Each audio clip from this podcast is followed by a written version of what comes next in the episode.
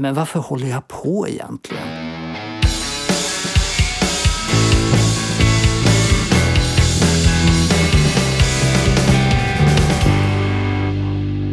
Amatörmusikerpodden. Om jag hade velat det här och vågat så hade jag stått på den där scen för länge sedan. I mitten av april träffade jag Lotta Karlsson. Vi pratade om drömmar om att stå på scen men också om realism. Om hur man skriver texter som berör och om att samarbeta med andra. Att släppa ifrån sig sin låt och låta någon annan producera. Vi pratade också om att hon förut har haft ett dansband som heter L8s och att hon nu var soloartist. Men nu när jag spelar in det här, då är det juni och dansbandet lever igen. Välkommen att lyssna på mitt samtal med Lotta Karlsson. Ja, hallå, hallå. Välkomna, då startar vi mötet. Och idag har vi en ny deltagare. Välkommen. Du kan väl presentera dig. Hej, jag heter Lotta Det är bra. och jag är Det är bra. en stolt amatör. Vänta, sa du stolt?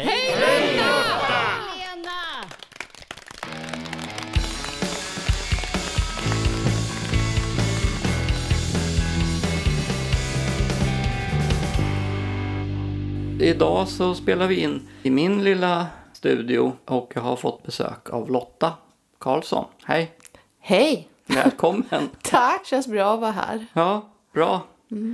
Det är spännande att höra vad du gör för någonting för musik. Dansband, slager och pop.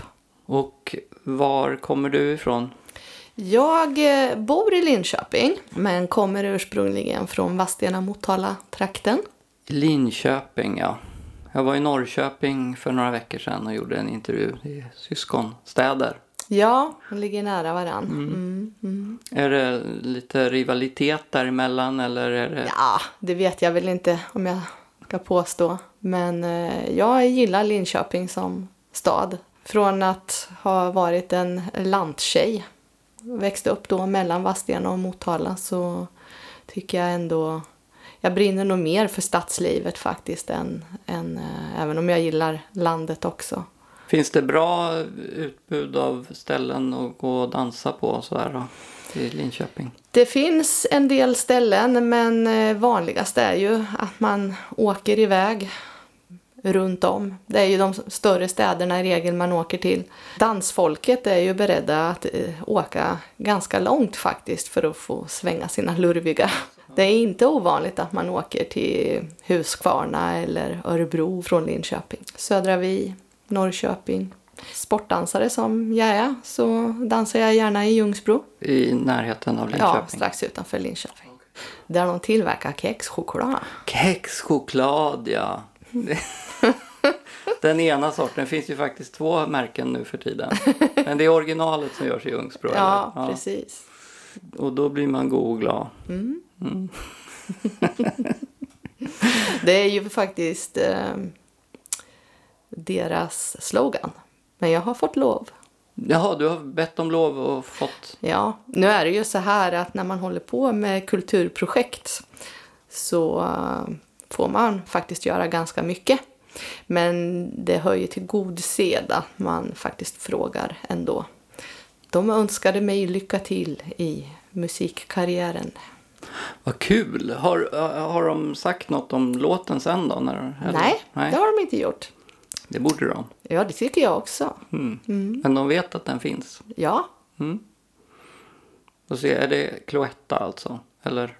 Just det, för sen kom den, jag kommer inte ihåg vem är den andra som gjorde en kopia på kexchoklad? Är det Marabou som har gjort den som heter bara kex tror jag? kan så vara. Hur gammal är du? Jag är... eh, Ja, hur gammal är jag? Jag är född 66. Man slutar att räkna efter ett tag. Ja, man- 50 plus, 50 plus, ja precis. så blir det enkelt. Ja, Alltså, åren går ju så fort så att man hinner ju inte mer än vänja sig att man vad man har fått för siffra så ska den ändras igen. ja jag tycker också det. Får, ö, åren, fåren, åren går fortare och fortare. Ja. Det är ett märkligt fenomen. Mm. Men jag jobbar ju faktiskt inom reklam och marknad kan jag ju poängtera då.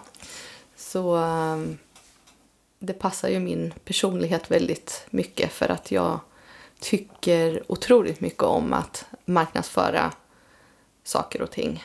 Inklusive din musik? Absolut. Mm. Eh, där gör jag ju all grafisk framställning själv. Eh, alla texter och så vidare. Och det är ju mycket utav det som jag jobbar med i, i min profession. Så du har inga problem med att eh, knacka på dörrar och fråga folk och tjata och säga att nu måste ni lyssna på min Nej. låt här? Nej. Det är det jag använder mina filmstjärnekort till. Just det, jag har ju mm. fått två stycken. Det är en bra eh, dörröppnare många gånger. Jag är precis tvärtom. Jag tycker det är jättesvårt att marknadsföra. Jag tycker inte om att ringa folk och jag tycker det är läskigt att prata med människor och sådär. Och jag älskar det. Och jag älskar att stå på scen. du har, eh, just det, du spelar ju in eh, låtarna men du, du, har ett band också? Det är inte mitt band, Nej. men jag är sångerska i Kens Combo ett eh, lokalt rockband så där får jag smaka på ytterligare en genre. Där alla liksom ivrigt hejar på mig och säger Bra Lotta, det där ska du fortsätta med. Jag vet inte om folk tycker att jag är för snäll i, i dansbandsgenren. Jag trodde aldrig själv att jag skulle sjunga Proud Mary och den typen av musik. Men det svängigt och framförallt skojigt att det liksom är ytterligare en genre som öppnar upp med artister och band och musik som jag inte har lyssnat så mycket på tidigare. Det är, jag vet inte, jag har nog levt större delen i förnekelse. Det, det är nu det börjar hända saker i mitt liv. Jaha. ja, men, eh, jag tycker ju om att utvecklas. Så jag tycker det är jättespännande att få den här möjligheten. Mm. Det blir väl en lite annan sångstil då, då gissar jag, när du sjunger rock jämfört med dansband, eller? Ja, fast jag gör nog en kombo utav, jag gör ju min grej utav det hela. Så jag har väl lite svårt att se mig som en rockbrud. Ja, du sa att du lyssnade för innan det mera på pop och slager lite ja, sådär. slager tycker jag jättemycket om. Vad har du för förebilder? Alltså om du pekar på artister eller sådär. Oh. Jag är ju allätare inom den genren. Så det är svårt att säga någon exakt artist så. Men som Linda Bengtzing har ju delvis inspirerat mig. Jag gillar hennes eh, power Eh, Shirley Clamp gillar jag. Eh, mycket av de här eh, mellolåtarna som sitter som tuggummin. Sen har jag ju många dansband som jag tycker otroligt mycket om. Och det är ju blandat både modernt och lite mera moget. Men det, det, är mer att det är vissa låtar som jag brinner för. Men, men de här eh, frontfigurerna eller banden överhuvudtaget är ju fantastiska i, i sin utstrålning och i sitt sätt att framföra sina låtar. Kan du ge några exempel? Där har jag ganska många exempel som jag kan ge. Det är Titanics, Maria där i spetsen, som jag också har pratat lite med och pratar med banden när man träffar dem ute och det är det är jätteskojigt att de också engagerar sig och frågar och hur går det nu och jag såg att du hade en ny låt och ja men det är jättespännande och mm. roligt framför allt att bli sedd på det sättet. Titanics, är det modernare då, då eller vilken kategori? Ja, jag tycker ju att de, är, de har ju en blandning utav både modernt och moget. Nu vet jag inte, nu är det kanske folk som tittar snett på mig när jag säger så. Jag vet inte. Ta, du får ta risken. Men, nej, men smaken är ju så olika. Jag tycker enormt mycket om Drifters, Erika, som sjunger i det bandet. Det är mera moget. Men gud vilken röst människan har och hur hon framför låtarna. Det är många av de låtarna som jag har på min liksom, favoritrepa som jag skulle vilja framföra eh, om jag hade eget band. Yeah. Och jag hade ju eget band eh, en tid mm, som hette L8s dansband. Just det, du har det där L8Z. Fast det uttalas L8s. L8s. Mm. Men jag har ju valt att ta bort dans, alltså själva ordet dansband nu och profilera mig bara som soloartist L8s. Så du... Det är mitt varumärke så Ja. någonstans liksom värnar jag ju om det. Eh, Men det är tufft att, eh, att driva eget band. Eh, Men de som har inspirerat mig det är ju Titanics och det är Drifters, det är Martinez med Sandra Estberg. Sen brinner jag för Blender som håller till i Vadstena. Casanovas, även det är Vadstena band. Så att det, det finns mycket bra professionella dansband runt omkring Östergötland. Och även i Motala har vi ju ett eh, väldigt bra band som heter X-Place.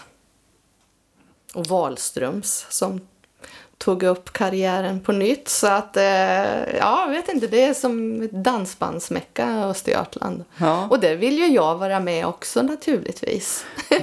Men eh, du hade ett band, men nu är du soloartist. Men s- hur skulle du inte vilja framföra dina låtar live då för dansande Jo, men publik? absolut, det är klart att jag vill det. Men eh, jag får ju en hel del tillfredsställelse av att få vara med som sångerska i, i det här rockbandet då, i Kens Combo. Spelar ni någon av dina låtar då? då? Det är inget som vi har gjort i dagsläget. Nej. Och det får väl vara någonting som vi känner oss för. Men jag vet att eh, grabbarna backar upp mig om det skulle vara någonting eh, som har med mina låtar att göra. Men eh, i dagsläget så är det ju deras repertoar som gäller. Där är jag liksom bara Lotta.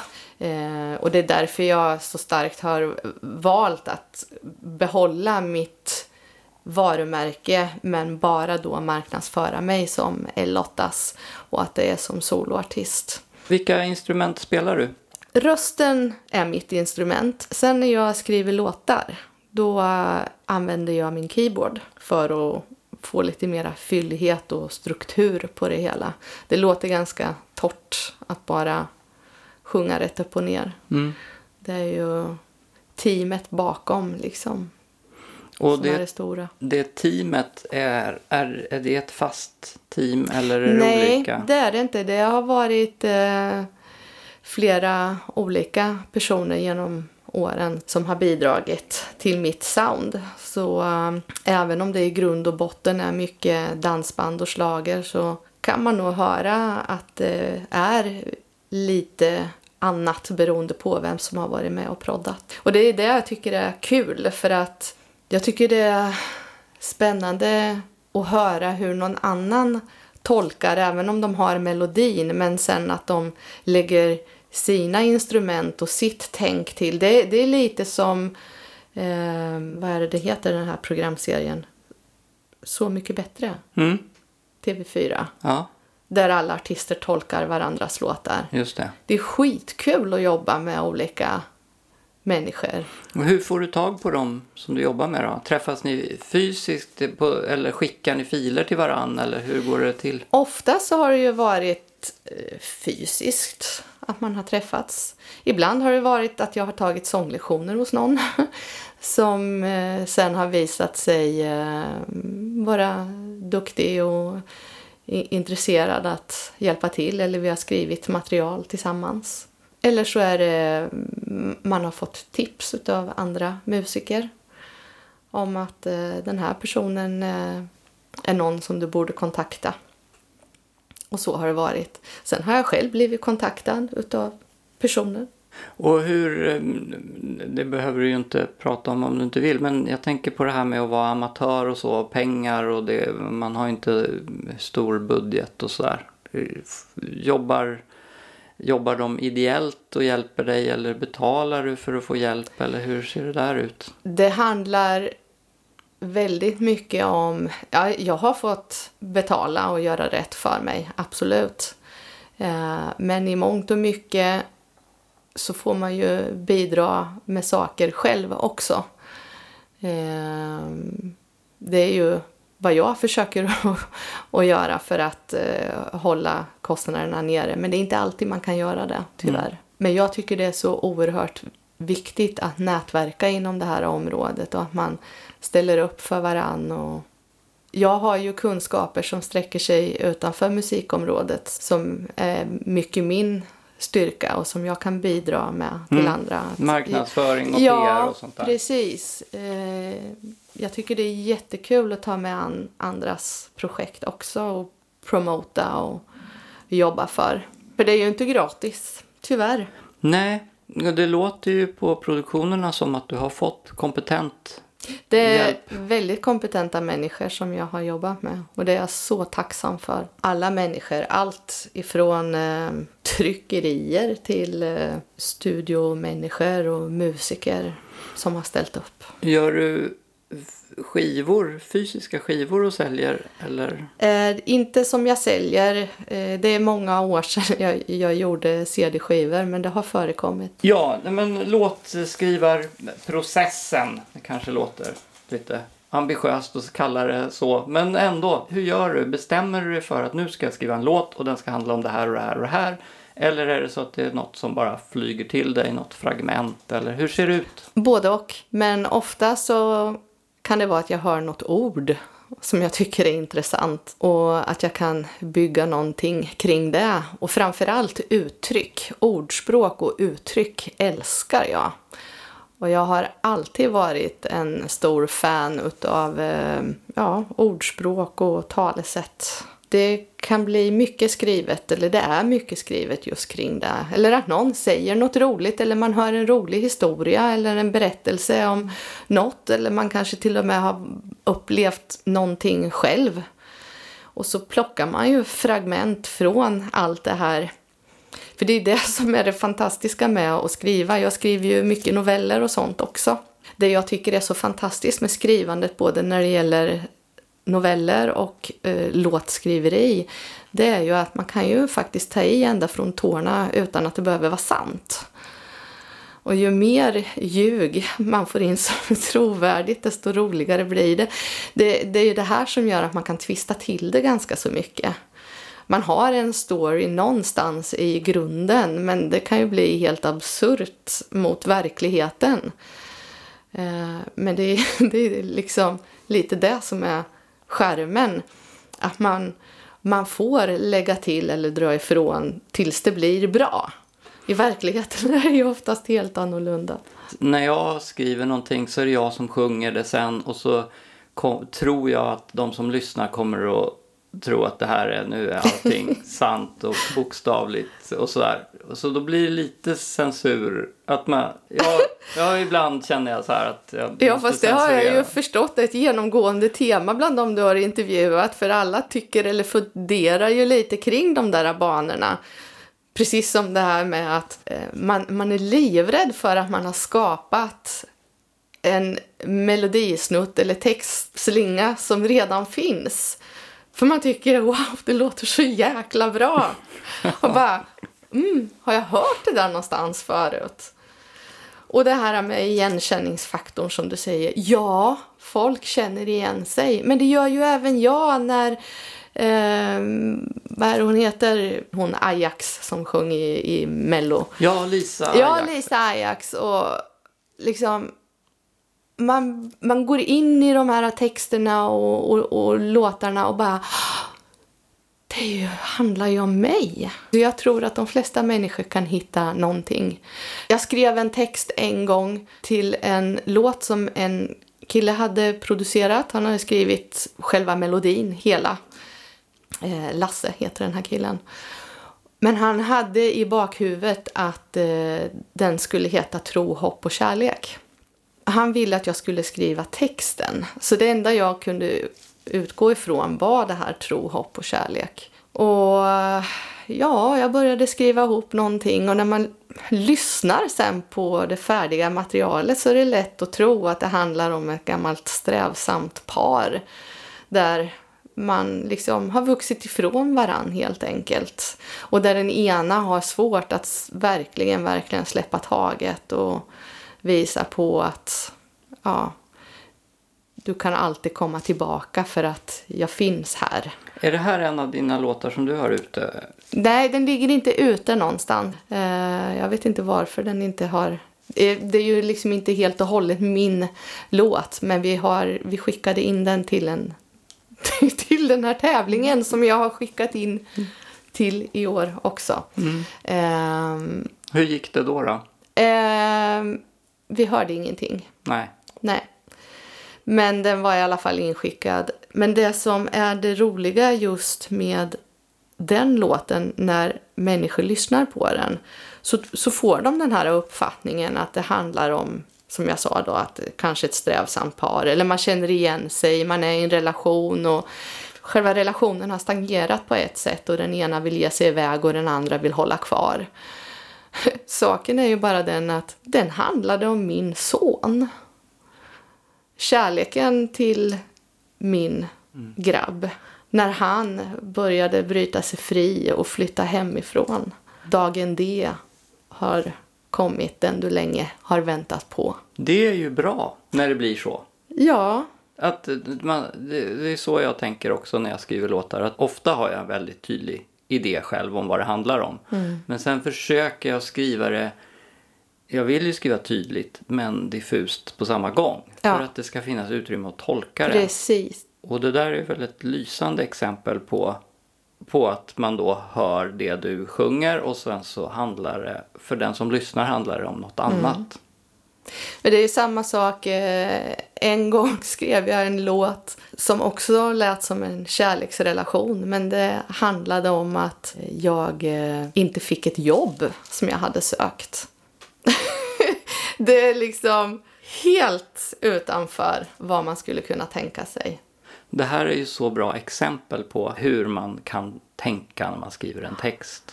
Men det var just det här att jag visade min sårbarhet. Jag upplevde det som väldigt frustrerande att jag sökte och sökte och fick nej hela tiden.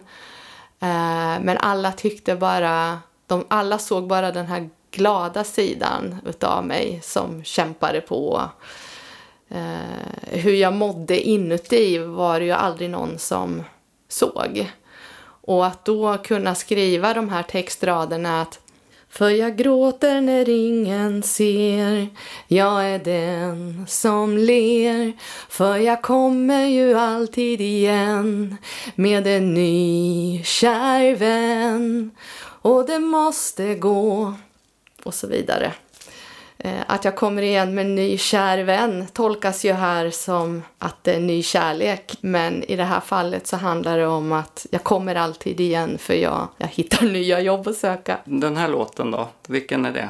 Den har inte du fått höra. Nej, det. Den finns bara inspelad i mobiltelefon. Jaha, så den kommer någon gång i framtiden kanske? Det får vi hoppas. Ja. Det skulle ju vara drömmen att få spela in alla de här eh, som man har. Jag har ju stimmat ganska många låtar, men eh, jag vet inte om den här just är med där. Ehm, men du spelar alltså inte så mycket själv. Du sjunger och sen tar Ja. du hjälp av andra. Precis. Du är inte sugen på att spela mer själv och så här? Jag vill fokusera på sången. Det skulle vara fantastiskt underbart att kunna spela klaviatur. Men jag blir så jävlens nervös så att eh, det blir pannkaka av alltihop. Jag tänkte, lite är jag ändå sugen på att vara kvar i själva snickrandet om man säger. Mm, Du börjar alltså spela in i mobiltelefon. Du får en idé och så sjunger du en snutt. Mm. Ungefär som du gjorde nyss. Och så spelar du in det i mobiltelefonen. Mm. Så vad händer sen? Ja, innan jag skickar iväg det till någon som proddar det så eh, vill jag ju att det ska låta så bra som möjligt. Så det är ju då jag använder mig av autokompet. För då låter det ju mer som en orkester. Även om det är en eh, B-inspelning så. Men det är ju tillräckligt för den som ska skapa sig en bild av ja, vad ska jag ta fram för sound. För oftast så, så är det ju väldigt banalt och väldigt dansbandish med det ljudet som jag har i min keyboard. Det här autokompet? Ja, precis. Det är ju jätteroligt när man får tillbaka då en produktion eh, och sen sätta sången på det. Hur, hur tydlig bild har du själv då av hur du vill att det ska låta? Eller litar du bara på den du samarbetar Jag med? litar på den personen men sen har jag ju självklart åsikter. Och många gånger så kan jag vara jätteskeptisk först när jag får filen. Och bara, ah men gud. Så här. Nej men att det finns någonting så här, ah men det där, vad var det där för ljud? Ja men det där hade jag inte. Eller liksom, sticker det där ut för mycket och så vidare. Men sen när jag får lyssna några gånger så bara, nej men det var nog inte så dumt. Och sen till slut så blir jag kär i hela produktionen. Jag tror att det är, man är så jäkla kritisk först. För att det är ju något man har skapat själv. Du ska kunna stå för det. Det måste ju vara oundvikligt att det dyker upp någon sorts bild eller ljud i ditt huvud när du spelar in det. Sen kommer det tillbaka något som inte alls är på det sättet. Och då är det en omställning som måste ske. Men det, det har aldrig varit så att jag har fått något material som har varit så pass att jag har sagt nej. Utan det har nog mer varit sådär initialt när man har börjat och lyssnat. Ja men var det här riktigt så som jag hade tänkt mig? Men ju mer jag lyssnar så får man en annan känsla. Men det är samma sak när du lyssnar på de här schlagerlåtarna. De flesta tycker jag är jättedåliga första gången man hör dem. Sen sitter de som ett jäkla tuggummi. Det är något som händer när man hör det många gånger. Hur blir det när du skickar iväg det? Är du otålig och väntar på att få något tillbaka eller är det lugnt? Nu är jag klar med min del, nu får den andra jobba i fred. Eller hur? Ja, men det är väl klart man är otålig för att sen få sätta sången på och få höra helheten. Det är ju, åh, det är halleluja moment. Hur lång tid brukar det ta då? Det är väldigt, väldigt olika på vem man har jobbat med och hur mycket som ska tillföras i låten. På vissa produktioner så är det personer som har lagt till och spelat instrument lagt på gitarr eller lagt på saxofon så att det är riktiga fysiska instrument och inte bara framtaget ur själva musikprogrammen då som man jobbar med. Eh, Men som nu senast då med eh, Kärleken är evig. Det tog bara några dagar, om det ens var det, en dag tror jag, så fick jag tillbaka ett fantastiskt sound. Det är en riktigt tung låt, så maffigt ljud. Ja, för jag eh, undrar ju, för att jag jobbar ju helt själv. Jag Ja. gör ju allting själv. Ja. Och när jag får börja med en låt och den börjar ta form, alltså jag kan ju, då vill inte jag släppa den en minut. Den Nej. ska fortsätta, det måste fortsätta direkt. Så för mig låter det lite plågsamt att skicka bort det och inte veta riktigt när man får tillbaka något. Ja, men det är väl i och med att jag är beroende av andra musiker. Eh, när jag inte spelar på professionell nivå eller hur jag ska uttrycka mig. Jag kan ju såklart ta de olika tonerna och alla ackorden men jag känner ändå att andra gör ett bättre arbete och där kompletterar jag med sången. Så det är teamwork hela vägen. Men drömmen skulle naturligtvis vara att kunna prodda allting själv. Och tack vare att Studio One är utformat som det är så ser jag ju möjligheterna i det som jag inte har sett tidigare. Jag använder också Studio One som vi sitter framför just nu då när vi spelar in här. Eh, Så det gillar jag. Spelar den in då? Man ser ju inte staplarna. Nej, det, sy- det syns inte direkt. Men de kommer ju när vi har pausat och Ja. tittar, då är de ju där. Så att det Precis. Ehm, spellistan som jag har till podden. Mm. Så vad, vilka två låtar vill du? Ja, du har ju bara två på Spotify. Ja, som Så det är i dagsläget så är det två. Hur snart kommer den tredje då? För att jag, kommer ju inte släppa podden imorgon. Kärleken är evig eh, kommer att publiceras inom några veckor. Jag känner ju god och glad kexchoklad är ju liksom, det är mycket mitt signum eh, kan jag tycka. Sen skiljer sig ju den låten ganska radikalt mot Kärleken är evig. Det är ju som två olika genrer. Ja, Men ändå är det så gött sound. Och det är det jag tycker är så roligt att kunna blanda. Och varför ska man fokusera på en enda genre för? Nej, det är jättekul att få blanda. ja det är ju det. Men det håller ju ändå ihop. Låtarna är olika och man kan säga att det är olika genrer. Men det är ju inte som att det ena är death metal och det andra Nej. är schlager. Liksom. Nej. Utan de är ju ändå i Det närheten hänger av ihop varandra. ändå. Ja. Mm. Men om du väljer två låtar att sätta i, i den här spellistan, vilka? Ja, men då skulle det vara Kärleken är evig och God och glad kexchoklad. Och det kan jag ju poängtera också nu, det ser man ju när man går in på min hemsida också, l8z.se, att eh, den låten är ju skriven i talform. God och glad kex choklad. Och den är särskriven av flera anledningar då eftersom eh, det finns ett varumärke med samma namn och jag ville liksom skilja på det. Men också, som jag sagt tidigare, jag brinner för svenska språket och här är det östgötskan som har fått hamna lite i, i centrum. Så det finns en tanke bakom särskrivning och eh, talspråket som titeln har. För jag kan tänka mig att det är många copywriters som reagerar. Men eh, jag har pratat med en eh, gammal kollega och hon flina och liksom ändå sa att ja, men det finns en tanke och en röd tråd. Då är det okej, i alla fall i min värld. Det var en låt som jag eh, har tänkt på i förväg att jag ville nämna. Sen vet jag inte om det kommer in i podden då. Men den eh, var tidig. Eh, Ge dem tid. Någonting. Ja, stanna upp. Stanna Den upp. låten handlar faktiskt eh, om mina barn. Mhm. Jag tolkade det som att det handlade mer om föräldrar. Ja, eh, ja det, faktiskt. eh, Det har du rätt i. Men eh, själva stommen i låten, allting kommer ur barnen med den låten. Och just det här att man som förälder faktiskt stannar upp och ger sina barn tid. Ja, den blev jag berörd av när jag hörde. Det blir det nu bara jag pratar om det faktiskt. Ja. Eh, och jag kan förstå det för att den är ju skriven ur ett sånt perspektiv att jag tror att du som pappa också, den har ju några textrader där med att eh, du är kung, deras allt, ta det inte kallt. Ta deras hand genom livet, allt är inte givet. Men ger du alltid kärlek så får du mångfald igen. Det kändes eh, också viktigt, eh, tycker jag, att visa det, att den berörde. Ja, Liksom. det, är jag, det berör mig att höra att du blir berörd.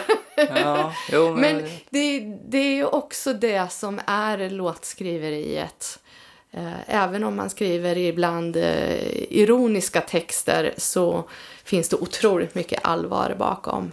Och jag vill inget illa med det jag gör. Jag hoppas att eh, folk kan ta det på det sättet att det är kärlek i grund och botten det handlar om. är det här en sorts eh, brasklapp för dansbands Casanova och dubbelspel? Det var du som sa det. Eh, Det lät som en sån. låter tystnaden tala. Okej. Jo, men just det här att jag som person så är jag väldigt noga med att eh, vara rättvis och snäll. Eh, och, och det gäller även eh, alltså alla människor, men också när det kommer till mina barn. Eh, att jag hade min son i åtanke när jag skrev den låten som handlade om tro, hopp och kärlek var ju någonting som så småningom också genererade i att jag faktiskt skrev en låt till min dotter. så eh, att det liksom... Ja, man vill liksom inte favorisera eh, ett barn. Man älskar ju alla sina barn oavsett hur många man har. Jag har en väninna som har sitt sjunde barn på gång. Och liksom, man älskar sina barn på så olika sätt men det är så viktigt ändå, tycker jag, det här att man, man visar det. Att man verkligen älskar alla. Eh, så att när min eh, dotter fyllde år i fjol, då visste jag inte riktigt vad jag skulle ge. Jag var ganska pank också, så då skrev jag en låt. Som eh, faktiskt heter Pau Paulina. Mm. Den har jag inte heller hört. Nej, det har du inte för den är inte utgiven. Nej. Men den är jätterolig och snabb danslåt. Apropå utgivning, hur får du ut låten på Spotify? Vad använder du för aggregator? Spin-up Spin-up. tror jag tjänsten heter, ja. Mm. Mm. L8s på Spotify. Ja, Du har 32 lyssnare per månad. oj. Oj, var det, var det oj vad många? Ja, eller men var fick han få? 40 ifrån? Jag vet ju att det var något på 40, men det kanske var den månaden då. Ja, det varierar Den här månaden är det så. Ja, 32. Och Linda Bengtzing, som du nämnde, ja. hon har 242 716 lyssnare. Tjena! Men varför håller du på egentligen? Jag vill bli en ny Linda Bengtzing. Bra! Nej, men jag vet, jag fick ju den här frågan utav eh, Billy Butt kontaktade mig en gång i tiden. Alltså, han ville ha det till att jag ville bli en ny Carola. Alltså, han, han trodde att det var uppfattningen om mig själv. Mm, att du hade den Ja, uppfattningen. att jag bara, oh wow, nu har jag liksom blivit kontaktad här och nu, jag ska minsann slå stort. Men jag sa det till honom, jag vet inte hur många gånger, men hallå, jag räknar inte med att något sånt kommer att hända mig, för att jag nöjer mig med det lilla.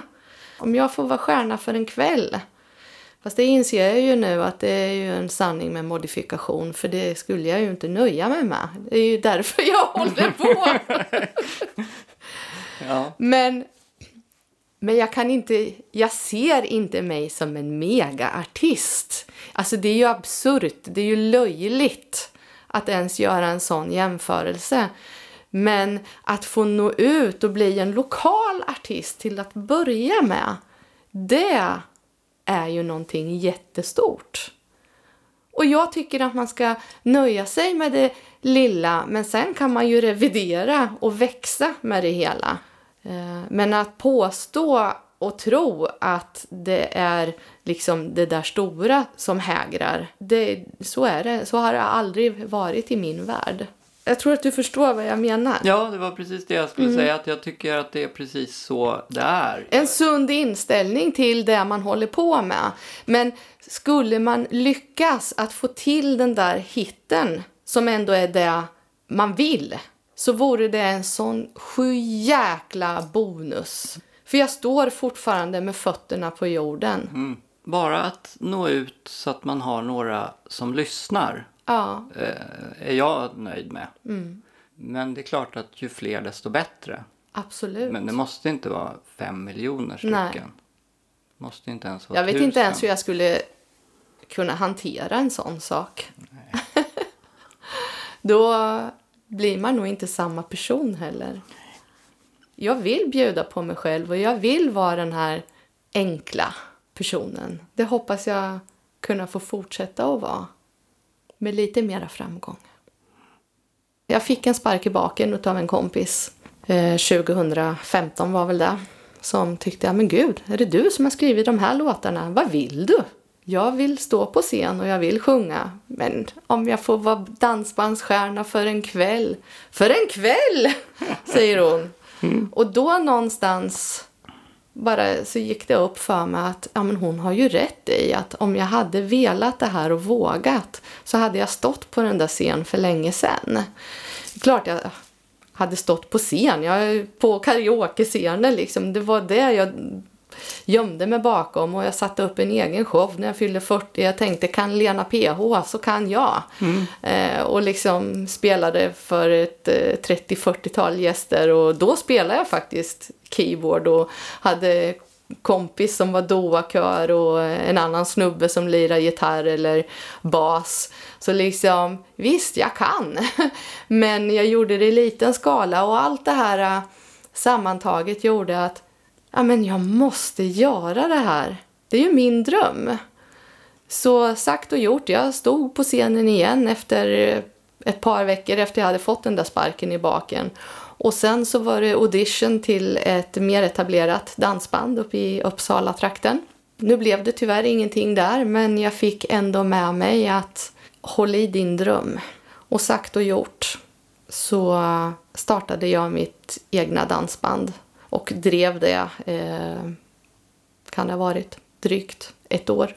Med några få framträdanden, men det var helt fantastiskt.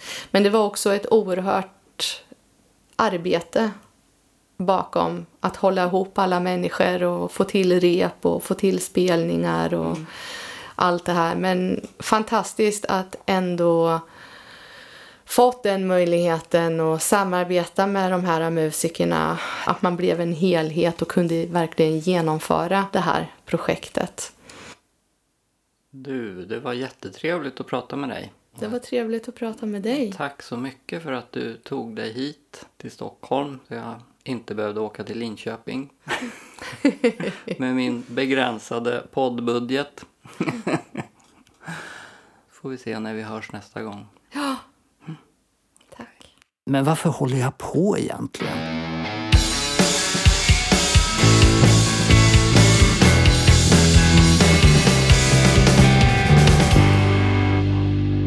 Amatörmusikerpodden